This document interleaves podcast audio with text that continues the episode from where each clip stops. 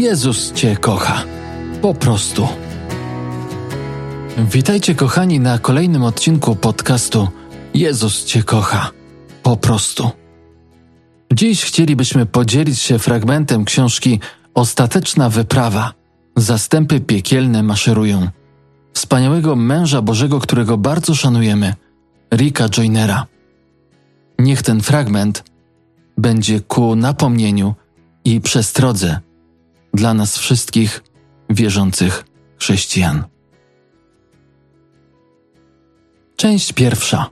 Zastępy piekielne maszerują. Ta demoniczna armia była tak wielka, że rozciągała się tak daleko, jak tylko mogłem dosięgnąć wzrokiem. Była podzielona na oddziały, z których każdy niósł inną chorągiew. Główne oddziały maszerowały pod chorągwiami pychy, samousprawiedliwiania, przyzwoitości, własnej ambicji, niesprawiedliwego sądu i zazdrości. Oddziałów zła, które znajdowały się poza zasięgiem mojego wzroku, było jeszcze więcej. Jednak te, które stały na czele straszliwego piekielnego wojska, wydawały się najpotężniejsze. Przywódcą tej armii był sam oskarżyciel braci. Broń, której używały piekielne zastępy, również miała swoje nazwy. Miecze były nazwane zastraszenie, włócznie zostały nazwane zdrada, zaś strzały określono jako oskarżenie, plotka, oszczerstwo oraz krytykanstwo. Zwiadowcy i małe kompanie demonów o takich nazwach jak odrzucenie, gorycz, nieprzebaczenie i pożądanie były wysyłane przed całą armią, aby przygotować główny atak. Pomimo mniejszej liczebności, małe oddziały oraz zwiadowcy nie byli wcale słabsi od wielkich dywizji, które za nimi szły. Ich liczebność była mniejsza ze względów strategicznych. Tak samo jak Jan Chrzciciel otrzymał nadprzyrodzone namaszczenie, aby chrzcić masy i przygotowywać je dla Pana.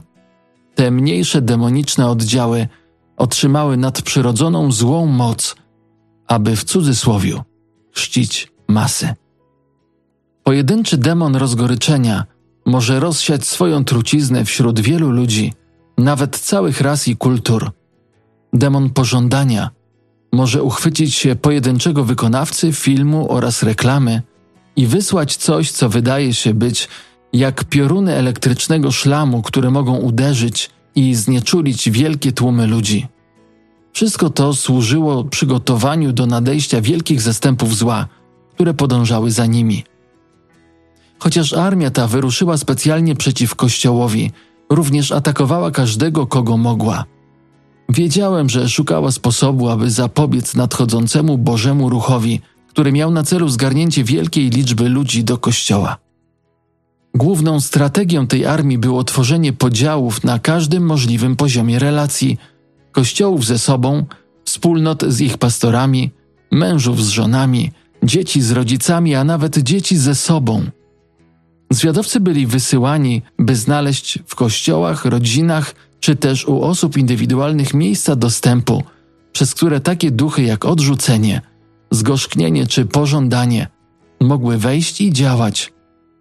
Następnie przez te miejsca miał wlewać się demoniczny wpływ i kompletnie przytłaczać swoje ofiary. Na plecach chrześcijan.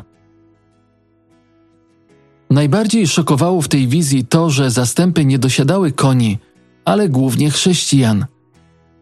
Większość z nich była dobrze ubrana, szanowana i miała wygląd ludzi zadbanych, a także dobrze wykształconych, choć wydawało się również, że byli tam przedstawiciele z prawie każdego zawodu. Podczas gdy ci ludzie wyznawali chrześcijańskie prawdy, aby uspokoić swoje własne sumienie, żyli życiem zgodnym z mocami ciemności. Kiedy przyjmowali do swojego życia prawdy ciemności, przypisane im demony rosły i tym łatwiej kierowały ich działaniami. Większość wierzących stała się nosicielami więcej niż jednego demona, chociaż jeden z demonów wyraźnie dowodził pozostałymi. Natura dowodzącego demona dyktowała, w jakim oddziale maszerował. Chociaż dywizje maszerowały razem, wydawało się, że cała armia była na skraju chaosu. Na przykład demony nienawiści nienawidziły innych demonów tak samo jak chrześcijan. Demony zazdrości były zazdrosne jeden o drugiego.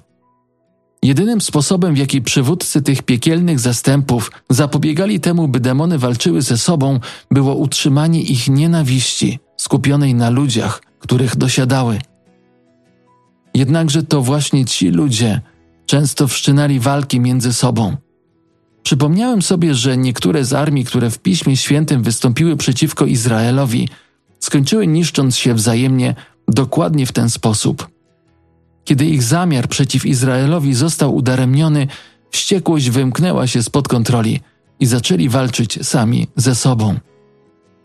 Zauważyłem, że te demony dosiadały chrześcijan, ale nie były w ich wnętrzu, jak w przypadku tych, którzy chrześcijanami nie byli. To było oczywiste, że wystarczyłoby tylko, aby ci wierzący przestali zgadzać się z tymi demonami, by się od nich uwolnić. Na przykład, gdyby chrześcijanin, którego dosiada demon zazdrości, zacząłby kwestionować zazdrość, ten demon osłabłby bardzo szybko. Kiedy coś takiego by się stało, osłabiony demon krzyczałby i dowódca jego dywizji skierowałby wszystkie demony będące wokół tego chrześcijanina, aby go atakowały, aż zazdrość znowu by w nim wzrosła. Gdyby to nie działało, demony zaczynały cytować pismo wypaczając je w taki sposób, który usprawiedliwiałby zgorzkniałość, oskarżycielstwo oraz inne szatańskie wpływy, które rozprzestrzeniały. Choć moc demonów była w oczywisty sposób prawie całkowicie zakorzeniona w sile podstępu, a mimo to udało im się zwieść tych chrześcijan do tego stopnia, że mogły ich używać. Oni byli przekonani, że są używani przez Boga – Działo się tak, ponieważ prawie każdy niósł chorągiew samousprawiedliwienia. A ci, którzy maszerowali, nie byli w stanie zobaczyć nawet chorągwi, które wyrażały prawdziwą naturę tych oddziałów. Kiedy spojrzałem daleko aż na tyły tej armii, zobaczyłem samego oskarżyciela. Zacząłem rozumieć jego strategię i byłem zdumiony tym, że było to takie proste. Wiedział on, że podzielony dom nie mógł się ostać, a jego armia reprezentowała próbę wprowadzenia takiego podziału do kościoła, by stał się bezsilny i nieefektywny. Było bardzo widoczne, że jedynym sposobem, w jaki oskarżyciel mógł zrealizować swój plan, było użycie chrześcijan do wojny przeciwko ich braciom. I to dlatego prawie każdy w głównych oddziałach był chrześcijaninem lub przynajmniej osobą podającą się za chrześcijanina.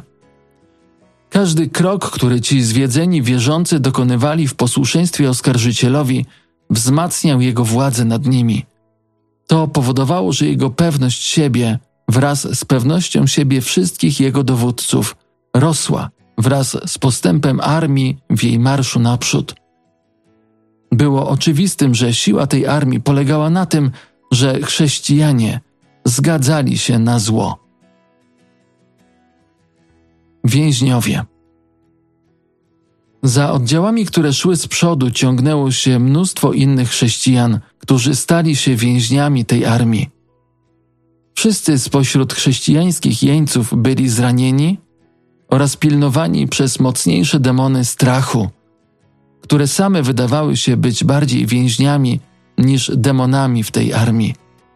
Ku zaskoczeniu, ci więźniowie wciąż posiadali swoje miecze i tarcze – ale ich nie używali.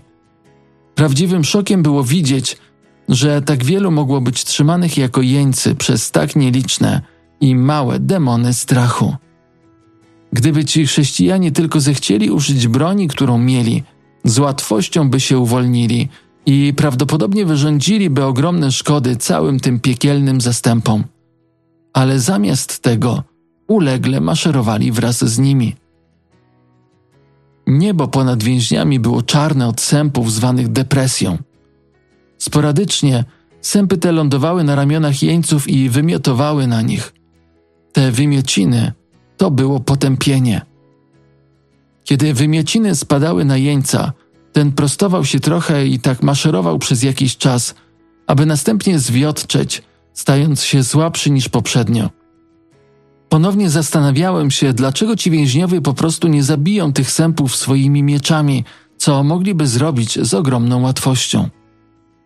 Czasami słabsi więźniowie potykali się i upadali, a jak tylko padli na ziemię, inni więźniowie zaczynali dźgać ich swoimi mieczami, gardząc nimi za ich słabości. Wtedy nadlatywały sępy i zaczynały pożerać leżących zanim ci nawet umarli. Pozostali chrześcijańscy jeńcy stali i patrzyli na to za probatą, sporadycznie dźgając leżących ponownie swoimi mieczami. Kiedy tak się temu przyglądałem, zdałem sobie sprawę, że jeńcy myśleli, że wymiociny potępienia były prawdą od Boga. Wtedy pojąłem, że ci więźniowie właściwie sądzili, iż maszerują w armii Boga. To dlatego nie zabijali tych małych demonów strachu czy sępów. Oni uważali ich za bożych posłańców. Ciemność powodowana przez chmurę tych padlinożernych ptaków sprawiała, że tym jeńcom tak trudno było zobaczyć, że naiwnie akceptowali wszystko jako coś, co pochodzi od Pana. Uważali więc, że ci upadający byli osądzeni przez Pana. Atakowali ich, będąc przekonanym, że pomagają Bogu. Jedynym pokarmem, jaki był dostarczany więźniom, były wymioty sępów. Ci, którzy odmawiali ich spożywania, po prostu słabli, aż w końcu upadali. Ci, którzy to jedli, stawali się na chwilkę silniejsi, ale była to siła pochodząca od złego. Potem słabli, chyba że pili wodę z gorzknienia, którą wciąż im proponowano. Po wypiciu tej gorzkiej wody sami wymiotowali na innych. Kiedy tylko jeden z więźniów zaczynał to robić, demon, który czekał na swoją kolej, wspinał się na niego i odjeżdżał na nim do jednego z głównych oddziałów. Szatański śluz. Gorszy od sępich wymiocin był odpychający śluz, który demony oddawały w postaci moczu lub innych odchodów na tych chrześcijan, których dosiadały jako wierzchowce. Tą zawiesiną była pycha, własne ambicje i tak dalej, w zależności od natury demonów tworzących oddział. Śluz ten sprawiał, że chrześcijanie czuli się lepiej niż w przypadku wymiocin potępienia serwowanych im przez demony, co sprawiało, że łatwo wierzyli, iż demony były posłańcami Boga. Tak właściwie to uważali, że ten śluz był namaszczeniem Ducha Świętego. Czułem do tej armii taką odrazę, że chciałem umrzeć.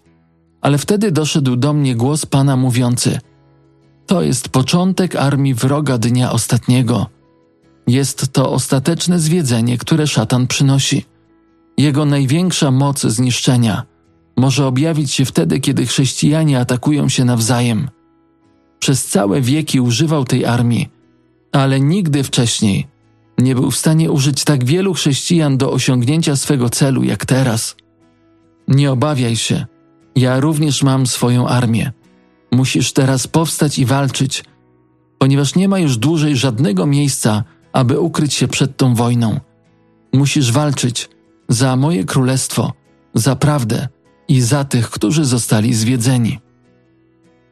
To słowo od Pana dodało mi tyle odwagi, że sądząc, iż mnie posłuchają, natychmiast zacząłem wołać do chrześcijan, którzy byli uwięzieni, że zostali zwiedzeni. Kiedy to zrobiłem, wydawało się, że cała armia zwróciła swoją uwagę na mnie, a chmura strachu i depresji, która unosiła się nad nimi, zaczęła podążać w moim kierunku. Wciąż wołałem, ponieważ sądziłem, że chrześcijanie się przebudzą i zdadzą sobie sprawę z tego, co się z nimi działo. Zamiast tego, Wielu z nich zaczęło sięgać po swoje strzały i strzelać w moim kierunku. Pozostali wahali się, jakby nie byli pewni, co ze mną zrobić. Zdałem sobie sprawę, że przemówiłem przedwcześnie i że popełniłem bardzo głupi błąd. Rozpoczyna się bitwa. Wtedy odwróciłem się i zobaczyłem armię pana stojącą za mną. Były tam tysiące żołnierzy, a mimo to wróg miał ogromną przewagę liczebną. To mnie zszokowało i wprowadziło w stan przygnębienia, ponieważ wydawało się, że o wiele więcej chrześcijan było używanych przez złego, niż służyło w armii Pana. Wiedziałem, że bitwa, która miała się właśnie rozpocząć, będzie uznana za wielką chrześcijańską wojnę domową, jako że niewielu było w stanie zrozumieć, jakie ciemne siły stoją za tym właśnie rozpoczynającym się konfliktem. W miarę jak przyglądałem się bliżej armii Pana, cała ta sytuacja wydawała się nawet bardziej jeszcze zniechęcająca. Tylko nieliczni byli w pełni przyodziani w swoje zbroje. Wielu miało na sobie tylko jedną lub dwie części z całej zbroi, a niektórzy nie mieli na sobie żadnego elementu zbroi. Duża część armii już była poraniona. Zdawałem sobie sprawę niestety, że większość z tych, którzy byli odziani w pełną zbroję, miała bardzo małe tarcze, które nie mogły ochronić ich przed nadchodzącym atakiem. Bardzo nieliczni z tej grupy byli odpowiednio przeszkoleni w użyciu swojej broni. Ku mojemu dalszemu zaskoczeniu, ogromna większość tych żołnierzy to kobiety i dzieci. Za armią wlókł się tłum, który w swej naturze wydawał się zupełnie inny od jeńców. Ci, którzy tworzyli ten tłum, zdawali się być nadmiernie szczęśliwi, jakby byli poddani działaniu jakichś środków. Grali w gry i śpiewali piosenki, świętowali i wędrowali od jednego małego obozu do drugiego. To przypominało atmosferę festiwalu Woodstock. Pobiegłem w kierunku armii pana, aby uciec przed atakiem, wiedząc, że złe sępy skierują go przeciwko mnie. Jakby nie patrzeć, wyglądało na to, że jesteśmy po to, by doświadczyć jednostronnego pogromu. W sposób szczególny martwiłem się o tłum, który wlókł się za armią Pana, więc podniosłem głos ponad wrzawę, aby ostrzec ich przed bitwą, która miała się zaraz rozpocząć. Tylko kilku było w stanie mnie usłyszeć, a ci, którzy usłyszeli, przekazali mi znak pokoju i powiedzieli, że nie wierzą w wojnę. Po tym, jak pewna grupa z całego tłumu zapewniła mnie, że Pan nie pozwoliłby, aby spotkało ich cokolwiek złego, zacząłem im wyjaśniać, że Pan dał nam zbroję, gdyż potrzebujemy jej ze względu na to, co wkrótce miało nastąpić. Na to mi odpowiedzieli, że przybyli do miejsca pokoju i radości, gdzie nic takiego, o czym mówię, nie może im się przydarzyć. Zacząłem się usilnie modlić do Pana, aby powiększył tarczę tych, którzy mieli na sobie zbroję – i aby pomógł chronić tych, którzy nie byli gotowi na tę bitwę. Wtedy podszedł do mnie posłaniec, wręczył mi trąbę i kazał szybko w nią dąć. Kiedy tak uczyniłem, ci, którzy mieli na sobie przynajmniej jakiś fragment zbroi, odpowiedzieli kierując na mnie swoją uwagę. Przyniesiono im więcej elementów zbroi, które szybko na siebie włożyli. Zwróciłem uwagę na to, że ci, którzy byli ranni, nie umieszczali elementów zbroi na swoich ranach, Zanim zdążyłem cokolwiek powiedzieć na ten temat, posypały się na nas strzały wroga. Ci, którzy nie mieli na sobie pełnej zbroi, odnieśli rany, a ci, którzy zbroją nie zasłonili swoich ran, zostali zranieni w te same miejsca. Ci, w których uderzyły strzały oszczerstwa, natychmiast zaczęli szkalować tych, którzy nie odnieśli ran. Ci, których zraniły strzały plotki, zaczynali plotkować, i tak wkrótce w naszym własnym obozie utworzył się znaczący podział. Czułem, że byliśmy na skraju zniszczenia samych siebie, tak jak niektóre z pogańskich armii opisanych w piśmie uczyniły powstając, by zabijać się wzajemnie. Przerażające było uczucie beznadziejności. Nadciągają sępy. Wtedy runęły na nas z góry sępy, aby porwać rannych i dostarczyć ich do obozu wroga jako więźniów. Ranni wciąż mieli miecze i mogliby w łatwy sposób powalić sępy, ale tego nie robili. Właściwie to dobrowolnie dawali się porwać, ponieważ byli tak wściekli na tych, którzy nie zostali ranni w ten sam sposób co oni. Szybko pomyślałem o tłumie, który znajdował się na tyłach armii i pobiegłem zobaczyć, co się z nimi stało.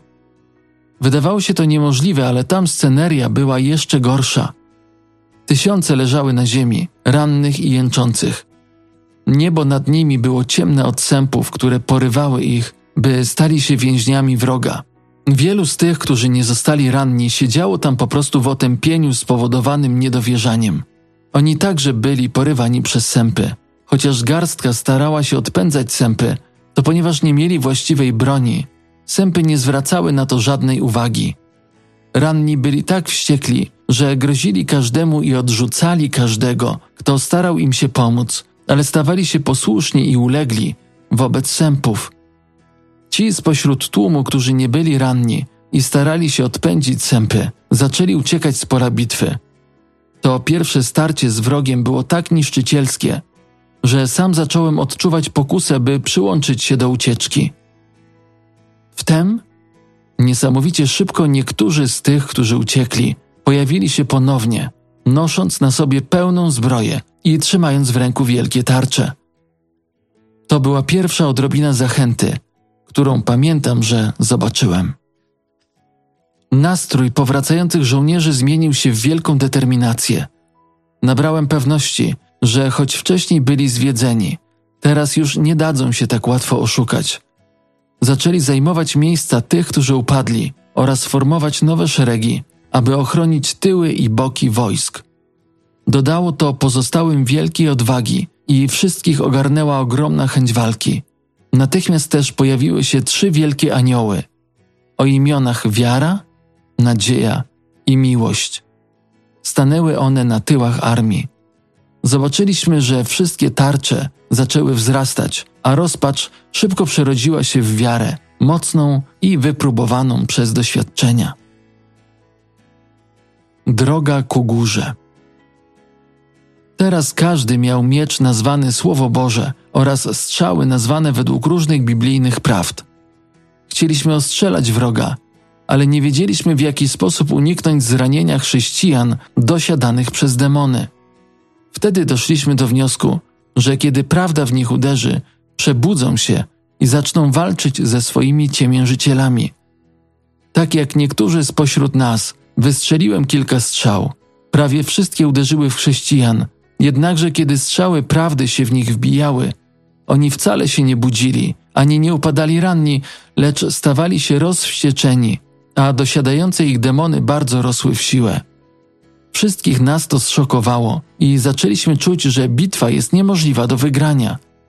Mimo to, mając ze sobą wiarę, nadzieję i miłość, byliśmy przekonani, że przynajmniej możemy utrzymać nasze stanowiska. Wtedy ukazał się jeszcze jeden wielki anioł o imieniu Mądrość i pokierował nas do walki na górę, która była za nami.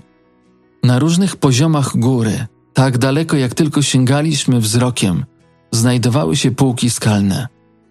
Na każdym wyższym poziomie półki stawały się węższe i trudniej było na nich stanąć. Każdy z poziomów nosił nazwę jednej z biblijnych prawd.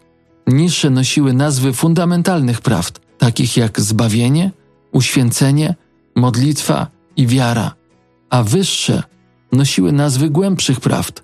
Im wyżej się wspinaliśmy, tym większe stawały się zarówno nasze tarcze, jak i miecze coraz mniej strzał wroga mogło dosięgnąć naszych pozycji. Tragiczny błąd. Niektórzy z tych, co pozostali na niższych poziomach, zaczęli zbierać strzały wroga i używać ich do strzelania w odwecie. To był bardzo poważny błąd. Demony z łatwością unikały strzał, pozwalając, by uderzały chrześcijan. W momencie, gdy chrześcijanin został ugodzony przez jedną ze strzał oskarżenia lub oszczerstwa, nadlatywał demon zgorzknienia lub wściekłości i usadawiał się na tej strzale. Wtedy mógł zacząć opróżniać się ze swojej trucizny wprost na chrześcijanina. Mając więc oprócz posiadanych już demonów pychy i samousprawiedliwienia jeszcze dwa lub trzy demony, chrześcijanin był przemieniany na wykrzywiony obraz samych demonów – Znajdując się na wyższych poziomach, mogliśmy to widzieć, ale ci znajdujący się na niższych, kiedy używali strzał wroga, nie byli w stanie tego zobaczyć. Około połowa z nas postanowiła wspiąć się wyżej, podczas gdy pozostali zeszli niżej, by wyjaśnić znajdującym się tam, co się działo. Każdy zatem został ostrzeżony, by się wspinać i nie przestawać, poza kilkoma którzy pozostawali na swoich poziomach, aby wspierać wspinaczkę pozostałych żołnierzy. Nareszcie bezpieczni. Kiedy dotarliśmy do poziomu o nazwie Jedność Braci, żadna ze strzał wroga nie mogła już nas dosięgnąć. Wielu z naszego obozu zdecydowało, że nie potrzebują już wspinać się wyżej. Rozumiałem to, ponieważ z każdym nowym poziomem Stawianie kroków stawało się coraz bardziej niepewne. Jednakże ja, w miarę jak wchodziłem wyżej, czułem się silniejszy i bardziej wprawny we władaniu bronią, więc kontynuowałem wspinaczkę. W tym miejscu się zatrzymamy. Kochani, Zachęcamy każdego z Was do przemyślenia tego, co usłyszeliście, oraz do przeczytania w całości książki Ricka Joynera Ostateczna wyprawa Zastępy piekielne maszerują. Niech ciało Jezusa Chrystusa wzrasta w jedności. Naszą modlitwą jest, abyśmy wszyscy stanęli co najmniej w miejscu nazwanym jedność braci. Dziękuję Ci, Jezu, za każdą osobę, która słuchała tego przesłania i błogosławię życie każdego z nich w imieniu Jezusa. Amen.